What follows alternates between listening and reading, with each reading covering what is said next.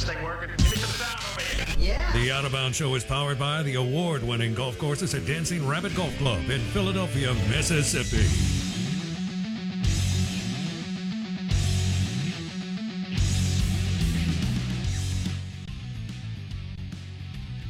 Uh, good morning. Welcome in. Out of bounds, ESPN 1059 The Zone, celebrating National Pizza Party Day, giving away a $50 gift certificate to Sal and Mookie's in Madison. Phenomenal New York style pizza. Their wings are great. Uh, they have Stella Artois. They have uh, ice cold Michelob Ultra. And, um, oh gosh. Actually, their burger is sneaky good too. But Sal and Mookie's in Madison. How do you win? You enter via the Ag Up Equipment text line. So, best pizza parlor that you've been in and uh, favorite pizza that you like. And that's how you enter. You could win a $50 gift certificate to Sal and Mookie's in Madison. Text line is 601 885 3776. Uh, We welcome in our friend Lee Sterling. Uh, ParamountSports.com. Lee joins us throughout football season and some other times during the year. Uh, we're always talking about uh, sports betting and and gambling. The fact that uh, the legalization, so to speak, uh, came down from the Supreme Court in 2018, changed the game for us. Uh, I think continued to change the game for for Lee Sterling among other people. And it's a lot of fun. We want you to bet responsibly. We're obviously partnered with the Golden Moon Casino Sportsbook and Lounge. It's a beautiful book um, 40 TVs, full bar, food, all kinds of comfortable chairs. We've been up there a million times. It's a great, great place. Pair it with Dancing Rabbit Golf Club, which is a top 100 golf course, and that's a damn good time. We welcome in Lee Sterling on the Farm Bureau Insurance guest line.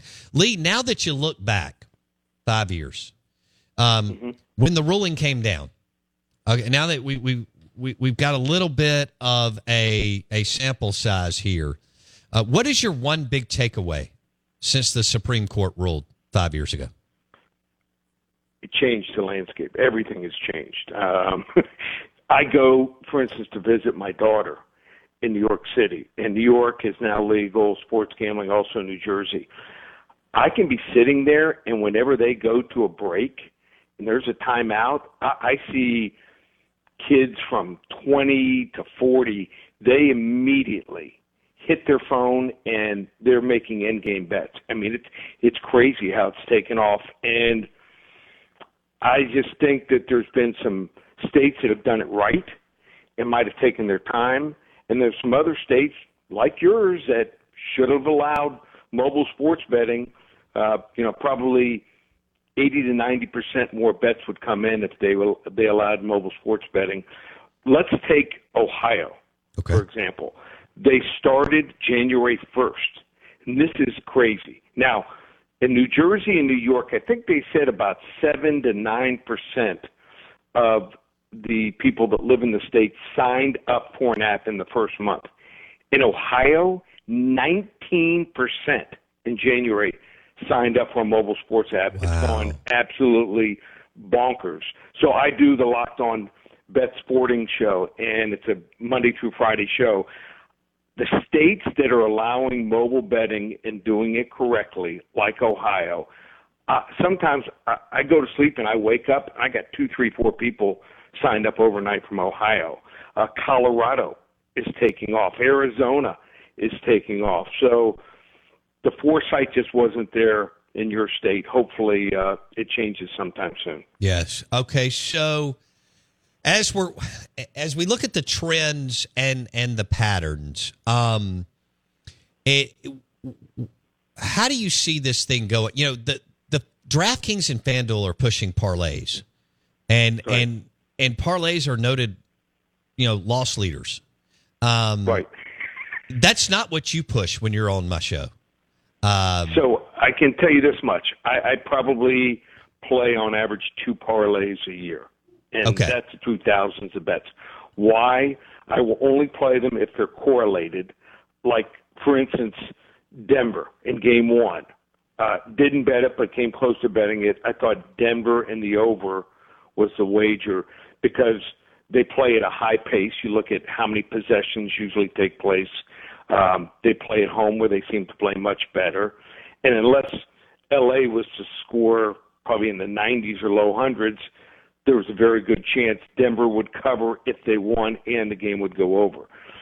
But what happens is, you know, there's a only a 25% chance you win a parlay, uh, win loss on both bets, and they're only paying 13 to five, which is between two and a half to three to one. So if you look at the spread, you got to hit like 63, 64 percent on all your wagers on a thousand wagers just to break even. And as we know how tough it is, the over under to win to make money if you're just placing bets at minus 110 is 52.38%.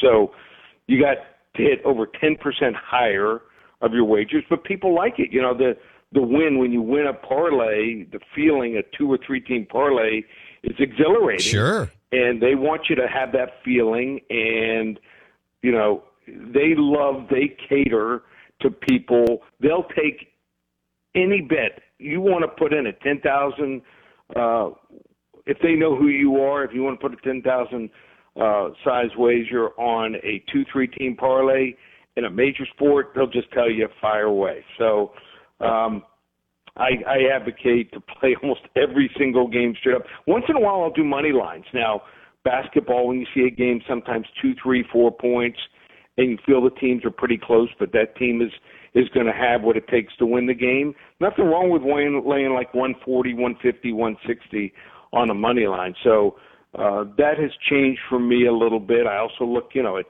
things like who the officials are basketball. But Scott Foster and you're a team like the Heat or the Phoenix Suns, I think the Heat's one and eleven with him the last twelve games. Or wow, I think Chris Paul, Chris Paul is something like two and seventeen uh, win loss record, and something like uh, three and three and sixteen against the spread when he officiates a Chris Paul game.